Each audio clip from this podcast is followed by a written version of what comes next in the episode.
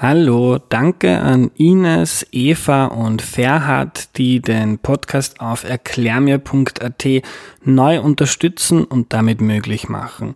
Bevor es losgeht, noch eine entgeltliche Einschaltung. Mazda feiert heuer seinen 50. Geburtstag in Österreich. In den vergangenen 50 Jahren sind fast 700.000 Mazda-Autos in Österreich verkauft worden. Mehr als jeder dritte davon ist heute noch auf den Straßen unterwegs ein Qualitätsbeweis. Mazda ist damit die populärste japanische Automarke in Österreich und das Rekordjahr war 1992, da war ich erst zwei. Damals waren der Mazda 323 und 626 absolute Bestseller.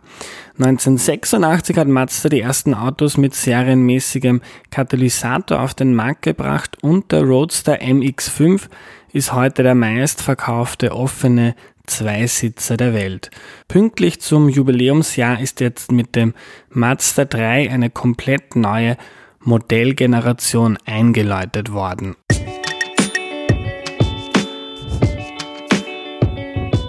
Hallo, ich bin der Andreas und das ist Erklär mir die Welt, der Podcast, mit dem du die Welt jede Woche ein bisschen besser verstehen sollst. Heute geht es um das Leben im Altersheim und darüber erzählt uns Monika Zeisenbrück. Hallo. Hallo, ich bin die Monika. Ich komme ursprünglich aus Tirol, lebe jetzt seit fünf Jahren in St. Barbara im Pflegeheim und da gefällt es mir sehr gut. Da gefällt es dir gut. Monika, äh, wie bist du hierher gekommen, von, Wien, äh, von Tirol nach Wien? Ja, Gott, das war eins der Liebe wegen einmal. Ja, die Liebe ja. ist gegangen, ich bin geblieben.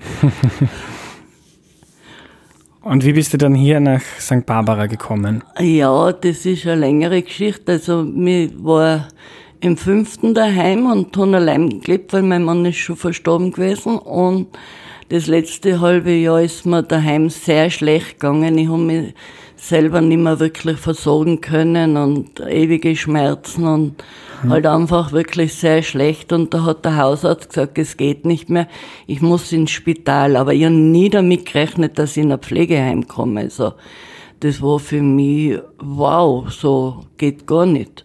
Ja. Und ja, es ist im Spital beschlossen worden und so bin ich eigentlich zuerst einmal unfreiwillig daherkommen. Mhm die, die im Spital haben gesagt, du kannst nicht mehr genau. alleine, das ist zu gefährlich. Genau, wenn, ja. Ich ja. bin öfters gestürzt und mhm. gesagt, das geht einfach nicht mehr. Und ja, zuerst war das natürlich für mich schon ein Schock. Also mit denen habe ich irgendwie auch gar nicht gerechnet.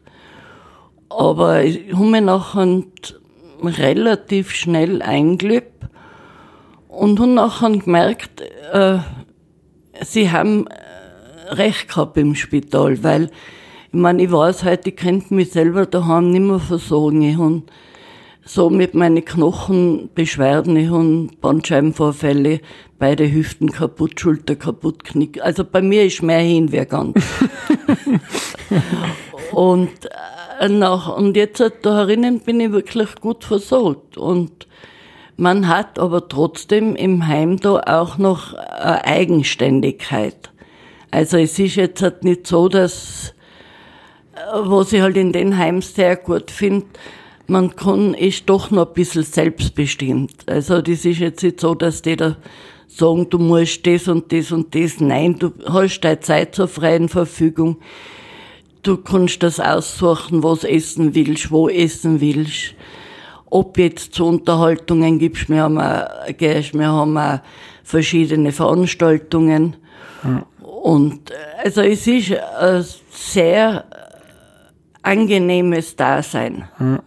Ich würde noch gern zum Anfang zurück. Du hast gesagt, das war ein Schock, wie dir im Spital gesagt worden ist, du, du musst in ein Heim gehen. Warum war das ein Schock für dich? Ja, man, also ich mir vorgestellt, also ich, ich habe kein Zuhause mehr, so nach dem Motto.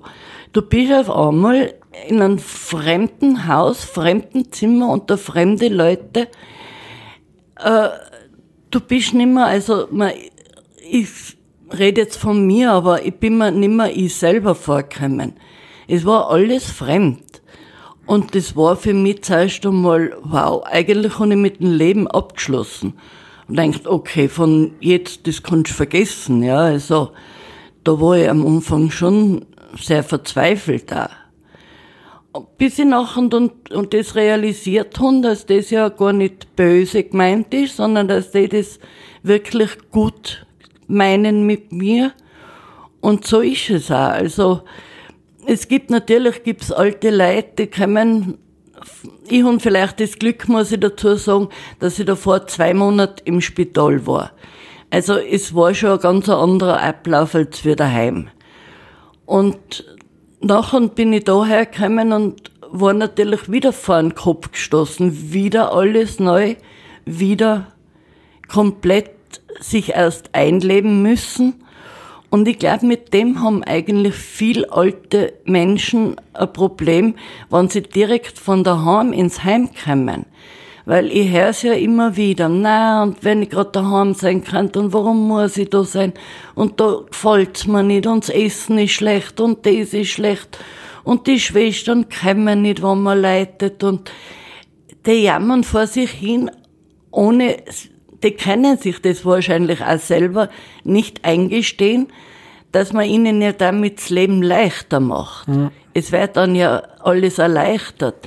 Ich meine, ich brauche mich um kein Frühstück kümmern, kein Essen, kein Wäsche, das Bett wird frisch überzogen. Ich, ich habe alles, ja. Es, mhm. Wenn ein Arzt brauche, ist ein Arzt da. Ich habe wirklich alles. Mhm. Und trotzdem habe ich meine Freiheit unter Anführungszeichen. Hm. Ver vermutlich auch bei vielen Menschen, die schon ein langes Leben haben und die, sich dann nochmal auf ganz was Neues einstellen und, und neue die Menschen. Die können sich oft hm. nicht mehr einstellen. Hm. Also es gibt viele, die jammern und na und ich will heim und na und das gefällt mir nicht. Ich will in meine Wohnung. Und da denken die wenigsten, dass das halt meistens gar nicht mehr möglich ist, wenn man es realistisch sieht. Aber das ist mir schon aufgefallen, da erinnern, das sind sehr viele, die was mit der Realität überhaupt nicht übereinskommen. Die, die glauben halt, das war gegangen, aber das irgendwann geht's halt nicht. Mhm. Und wenn man sich nachher Trau einstellt, nachher hat man da herinnen ein sehr schönes Leben. Mhm. Und ich weiß nicht, wie das bei dir ist. Äh, hast du noch Familie in Wien? Ja, ich habe hm. eine Tochter und die, kommt, die wohnt auch im 23. Die kommt mich besuchen und erledigt da meine ganzen Geschäfte. Also sie ist auch meine Sachwalterin. Mhm. Und ich gehe aber alle 14 Tage fahre ich mit der Ehrenamtlichen fahre zum Interspar einkaufen zum Beispiel. Und da kaufen wir Sachen, die wo sie halt herinnen nicht kriege. Und mhm. eben für meine Katzen brauche ich eben viel Futter. Und ist, das Leben ist für mich da herinnen sehr geordnet, überschaubar und schön. Mhm. Also jetzt ist, sage ich mal, meine beste Zeit. Ich meine, die, was im Rollstuhl sitzen, die, was im Bett, nur mehr im Bett liegen, also das ganz ehrlich, das wünsche ich keinen. Ja, das muss schrecklich sein. Mhm. Aber auch die werden gut betreut. Das ist natürlich anders. Die können noch selbstständig gehen und wenn ich weiter weg gehe, nehme ich einen Rollator, aber es geht, ja. Aber natürlich, viele sind halt nachher schon sehr arm. Und die trauern auch genau der vergangenen Zeit nach. Mhm. Also die können sich in das überhaupt nicht einversetzen. Ja. Wie alt bist du, Monika? Ich bin 68. 68, ja. Äh, ich, bin, ich bin am Land aufgewachsen und bei uns im Land ist es oft noch so, dass die Generationen halt zusammenwohnen. Gibt es das auch hier in der Stadt äh, oder hier im Heim, dass manche quasi böse auf die eigene Familie sind, quasi die... Ja, hm? ja. Also da hört man immer wieder, ja, ich bin abgeschoben worden und die wollten meine Wohnung und jetzt bin ich da hergekommen und das ist leider Gottes sehr verbreitet. Also, dass die Menschen sich abgeschoben fühlen. Mhm. Wie ist das bei dir? Na, also meine Tochter hat mich gefragt, hat gesagt, du geht's da wirklich gut. Und Herr Christine, am Anfang, wie es war, es bleibt mir ja nichts anderes über. Ich meine, rein realistisch gesehen, ich habe keine andere Möglichkeit. Weil wenn ich daheim stürzt, mir finden sie noch, weiß ich nicht, wie lange Zeit.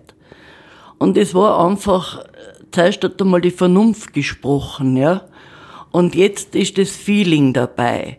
ich fühle mich da sehr gut aufgehoben und sehr wohl. Mhm. Ähm, wie waren die ersten Tage? Man kommt daher, man trifft lauter fremde Menschen. Wie? Also, ich habe mich überhaupt nicht ausgekannt. Ich habe nicht gewusst, wo unten und oben ist. Und also das war so. Ich war in einem relativ schlechten Zustand und ich dachte, wo bin ich da? Und nun ich Angst gehabt, ich finde mein Zimmer nicht mehr. Und nachher, das war alles so fremd, so, dann kennt man die Pflegerinnen nicht und man muss sich erst herantasten. Genau wie die Pfleger müssen sich ja, müssen dann selber ja erst kennenlernen. Und die ganzen Mucken einmal, wo sie, jeder Mensch hat eigene Eigenheiten und mhm. das müssen ja die auch erst drauf kommen und die stellen sich eh drauf ein. Aber es war die erste Zeit, war für mich auch, also, äh, eigentlich schrecklich. Aber wie gesagt, nachher hat die Vernunft gesiegt und denkt, ja, und was würdest du jetzt daheim machen? Mhm. Wenn ich fall, ich liege am Boden, ich komme nicht auf, was tue ich? Und es hat sich nachher aber relativ, ich weiß jetzt, jetzt Zeit kann ich jetzt gar nicht benennen, aber eigentlich relativ schnell habe ich zumindestens vernunftsmäßig gesagt, ja, das ist okay. Mhm.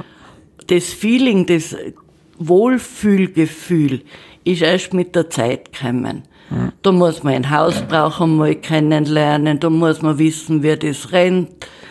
Und nachher wächst man auch so ein bisschen ein. Mhm. Und wie, wie ist das, wenn man da reinkommt? Sind dann die anderen neugierig? Wer ist jetzt die ja, neue? Ja, meine Güte.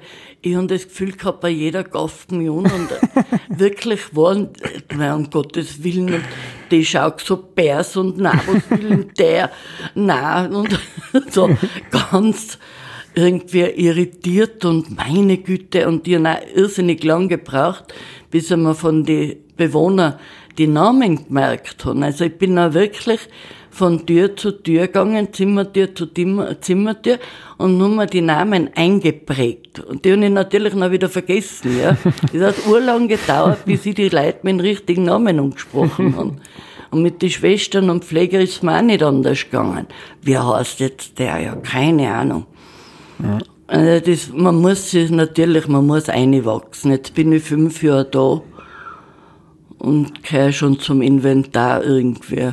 Ja. Äh, wie läuft so der typische Tag bei dir ab? Wie kann man sich das vorstellen? Also ich kann jetzt nur von mir reden. Mhm. Ich stehe so um fünf, Viertel nach fünf stehe auf, dann gehe ich so mal früh. ins Bad, mache mich frisch. Dann gehe ich so um halb sechs, tue ich Katzenfutter herrichten, weil ich habe im Garten Streunerkatzen und die gehe ich füttern. Und nachher tue ich mal Futter austeilen. Nachher schnappen wir meine private Katze, die heißt Paula. Und dann gehen wir mit ihr im Garten spazieren. Danach gehe ich ins Zimmer, nachher kommt Frühstück, dann kommen die Medikamente.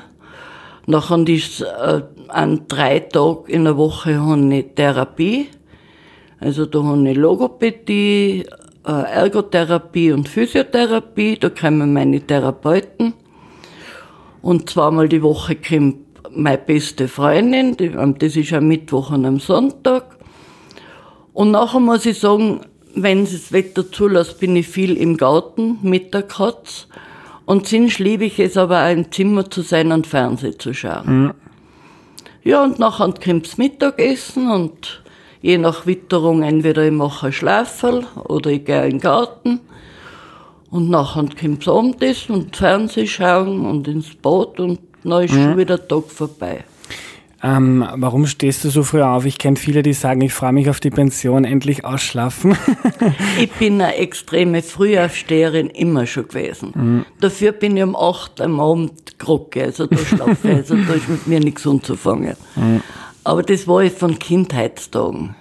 Und vor allen Dingen, ich finde, also meiner Meinung nach, hat man einfach mehr vom Tag. Das klingt jetzt blöd, ja. Du bist in einem Pflegeheim, hast sowieso alle Zeit der Welt. Aber es passiert mir selten, dass ich verschlafe. Aber wenn ich einmal eine Stunde verschlafe, also ich bin aus dem Heisel, bitte, das, ja, ist das, nein, meine Güte, und da wäre ich ganz nervös und ich sollte schon lange die Katzen gefuttert haben und Scheiße. Mhm. Also, so richtig hektisch, ja. Ja. Obwohl das natürlich Blödsinn ist. Aber das ist halt, so, das bin halt ich. Hm.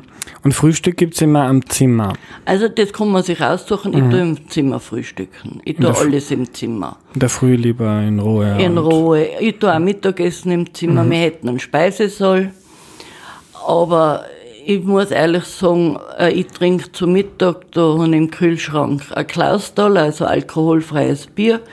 Und das schenken wir zum Essen ein und das genieße ich so richtig und da habe ich meine Ruhe. Und es ist natürlich oft im Speisesaal, alle Leute können nicht mehr schön essen, ja, und wenn sie nachher spucken und so unappetitlich. Also im Viele macht's nix aus. Ja, also ich, ich mag's halt nicht. Ja. Aber das gehört halt auch zu einem Pflegeheim, weil ich meine, ich weiß auch nicht, wie ich in fünf Jahren beieinander bin. Das weiß keiner von uns. Es sucht sich auch keiner aus. Und äh, kann man sich dann aussuchen, was man zum Frühstück kriegt? Äh, Ja, da, kommt, da gibt's die Auswahl. Also ich kaufe mir das Knäckebrot selber, weil ich so gut wie immer auf Diät bin. Es funktioniert zwar eh nicht wirklich, aber ich versuch's halt immer wieder. Aber ansonsten kann man Schwarzbrot, Semmel, Gipfel, Kornspitz mit Butter, Marmelade, Honig, Leberaufstrich, also Wurst und Käse. Also wir haben eigentlich ein reichhaltiges Buffet. Und wie ist das mit den anderen Bewohnerinnen und Bewohnern? Ähm, äh, kennt man die alle? Weiß man alle? Ja, sagen wir, man lernt äh, überhaupt, wenn man wirklich, jetzt sage ich, das Glück hat, darinnen zu sein, dann lernt man die Leute natürlich kennen und automatisch äh, spricht man mal am Gang miteinander oder man trifft sich im Garten und das ist, das passiert. Und die, was man nicht mag, den stellt man halt aus. Weil das gibt's natürlich auch. Aber das ist nicht anders, als wenn ich heute in einem Gemeindebau lebe. Mhm. Ja, Leute, die was ich mag oder die, was ich nicht mag. Ja.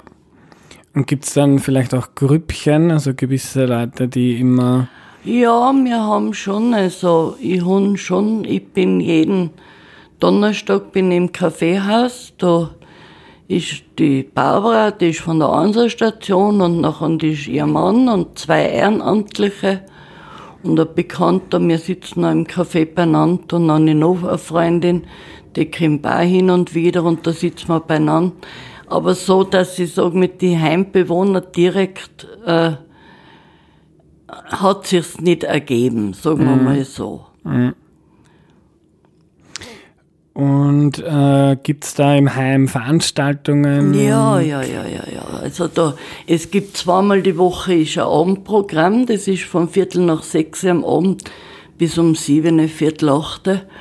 Und da gibt's entweder gibt's Eis oder es gibt einen Heurigen oder es gibt einen Kinoabend, äh, was gibt's noch, einen Schönheitssalon. Also nein, es wird so wird schon gemacht. Und hast du das Gefühl, dass die Pflegerinnen und Pfleger äh, genug Zeit haben für euch? Nein. Das muss man ehrlich sagen. Die Zeit die ist sehr knapp bemessen. Also die müssen wahnsinnig auf Zeit sein. Die Zeit, das ist das Einzige, das haben sie einfach nicht. Ich meine, es gibt Pfleger, die nehmen sich die Zeit. Aber es gibt auch, das ist halt auch von, von Charakter zu Charakter verschieden. Aber Zeit ist wirklich Mangelware da herinnen. Ja. Und es ist auch kein Honiglecken, also der Job. Das muss man ehrlich sagen. Hut ab, wer sich für das entschlossen hat. Und wird das eher schlechter, weil man hört immer wieder, es muss gespart werden und gespart werden und noch mehr Stress. Ja, man spürt schon. Man spürt schon. Also das ist deutlich spürbar. Es wird an alle Ecken und Enden gespart. Äh, wie ist das mit Privatsphäre in einem Heim? Naja, Privatsphäre, da habe ich das Glück mit dem Einzelzimmer. Da habe ich, ich bin wie in einem Hotel. Also all inklusiv sozusagen. Aber sonst natürlich, ich war davor in einem Zweibettzimmer, da ist Privatsphäre hat man eigentlich nicht. Mhm. Das ist leider so. Und es passt ja auch nicht jeder Bewohner zum anderen. Und da gibt's auch schon des Öfteren so kleine Streitereien und na, es wird zwar immer von der, von der Stationsleitung geschaut, drauf, dass da zwar kommen, die was zusammenpassen, nur mhm. oft einmal passt keiner zu der anderen. Auch das gibt's einfach, ja. Und ja. die werden nachher so gut es geht ausgetauscht und es wird wirklich geschaut, ja. Nur, ja, ja es gibt halt auch Leute, die was wirklich schon schwierig sein, die was im Alter noch schwieriger werden mit der Zeit und da mit das nachher nicht leicht auskommen. Also das muss man schon ehrlich sagen, ja. Und wie kommt man zu einem Einzelzimmer? Da habe ich wieder mal Glück gehabt, weil mhm. zuerst war ich auch in einem Zweibettzimmer und da habe ich eine Zimmergenossin gehabt, die hat meine Paula sehr geliebt auch und die ist noch leider verstorben. Ja. Und mit den Nachkommen, also die, was nachher reingekommen sind, da hat es nicht mehr gepasst. Und da hat der Hausleiter, der Herr Sudita, hat mir das Angebot gemacht mit dem Einzelzimmer. Da ist gerade eins frei geworden und das habe ich dann natürlich angenommen. Mhm. Und das kostet dann ein bisschen mehr, oder wie? Nein. Mhm. Das zahlt, äh, ja, kostet schon mehr, aber das zahlt, äh, wie heißt das? Vorsoziales Wien. Mhm. Die zahlen das, ja. Ah, du hast jetzt gesagt, deine ehemalige Zimmerkollegin ist verstorben. Wie ist das? Ist der, der Tod ein Thema hier im Heim? Das ist ein ständiger Begleiter. Mhm.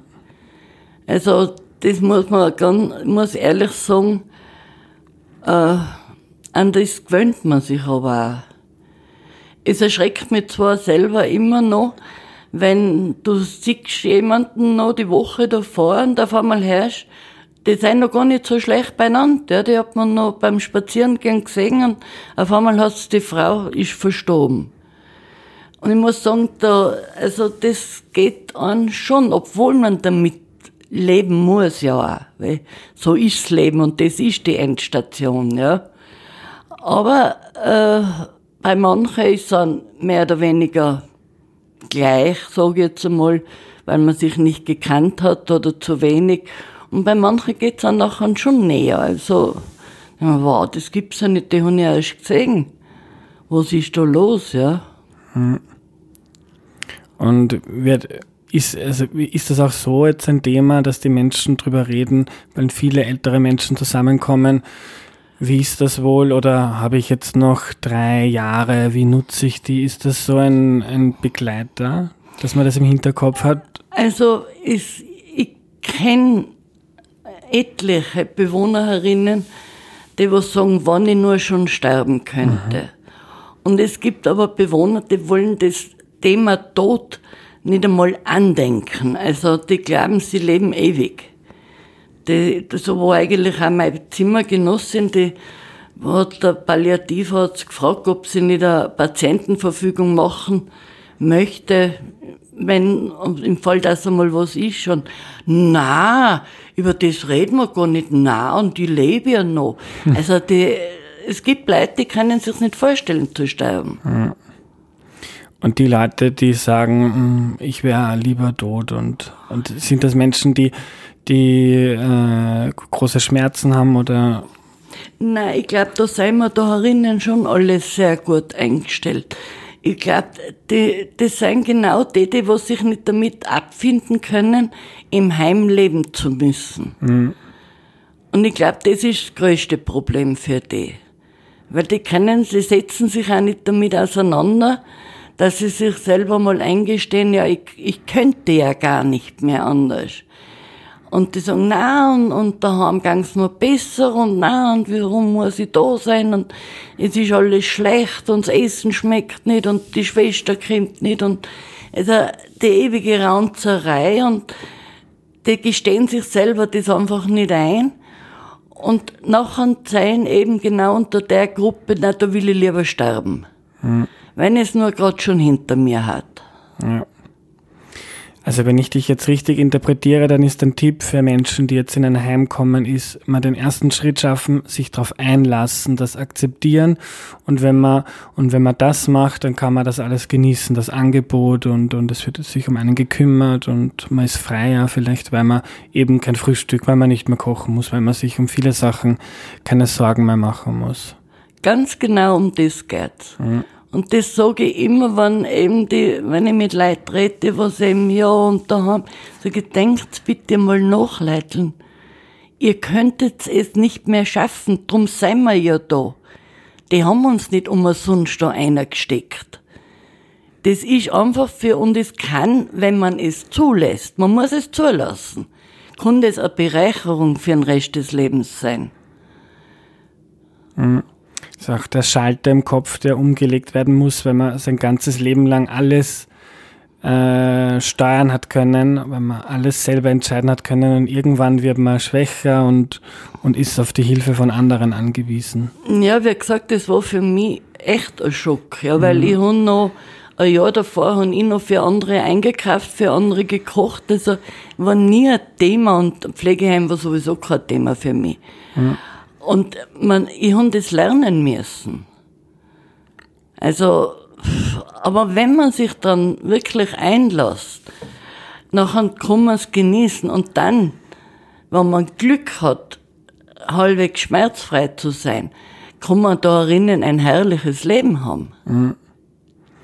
Ich habe äh, viele Fragen bekommen von Hörerinnen und Hörern, ein paar eh schon gestellt. Der Kurt hat eine Frage an dich, äh, was so Leute um die 50, ob du Ratschläge für die hast für ihr, ihr weiteres Leben? Um die 50. Ja, einmal schauen, dass ich in die Pension komme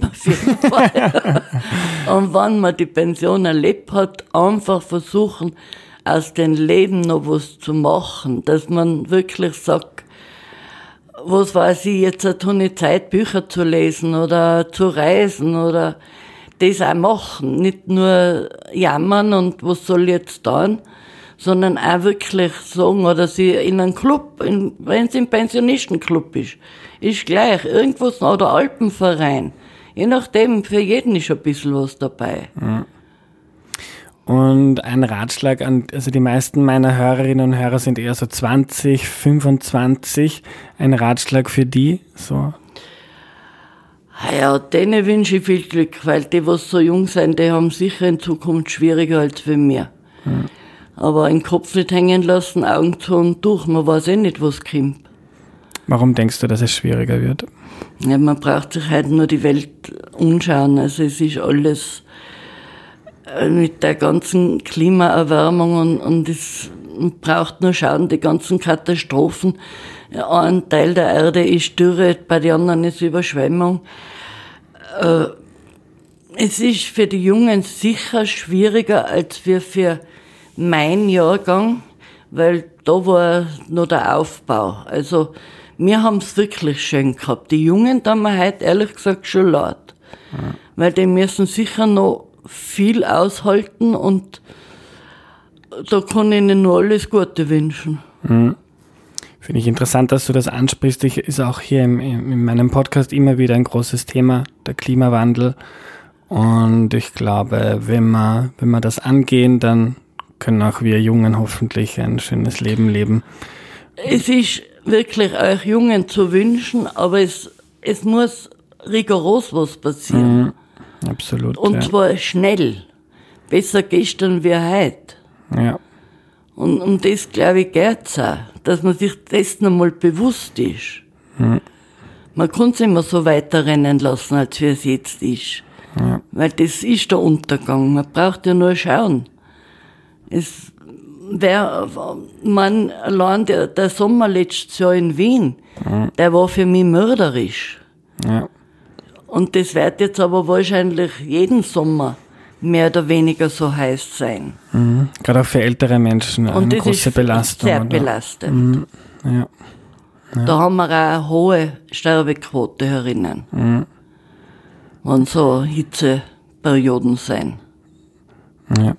Also zum Abschluss ein Handlungsaufruf von Monika. Vielen Dank für deine Zeit. Gerne. Was nehme ich mir mit? Was ich bei Monika sehr spannend fand, war der Gedanke, dass man sich auf das Leben einlassen muss, sich also auf eine neue Periode im Leben einstellt, das Leben jetzt zwar in die Hand nimmt, aber auch akzeptiert, okay, was sind jetzt gerade realistische Optionen für mich und dann das Beste daraus macht. Die Pension ist jetzt noch zwei, drei Jahre entfernt für mich, aber ich fand den Einblick trotzdem sehr interessant. Wenn ihr noch Ideen habt für andere Menschen, Berufe, Lebensrealitäten, von denen ihr gerne mehr hören würdet, dann schreibt mir einfach auf WhatsApp, Instagram oder auf Twitter äh, eure Ideen. Danke an die Caritas, die hatte die Idee für die heutige Folge. Die Caritas hat auch einen eigenen Podcast, Faltenrock FM heißt er. Der wird von Bewohnerinnen und Bewohnern, unter anderem eben auch von Monika vom Pflegeheim in St. Barbara in Wien produziert. Wenn ihr also mehr von Monika hören wollt, dann schaut euch mal Faltenrock FM an. Das war's für heute. Danke an alle, die Erklär mir die Welt auf erklärmir.at unterstützen. Ohne euch wäre dieser Podcast nicht möglich. Ich danke euch fürs Zuhören. Bis zum nächsten Mal. Tschüss.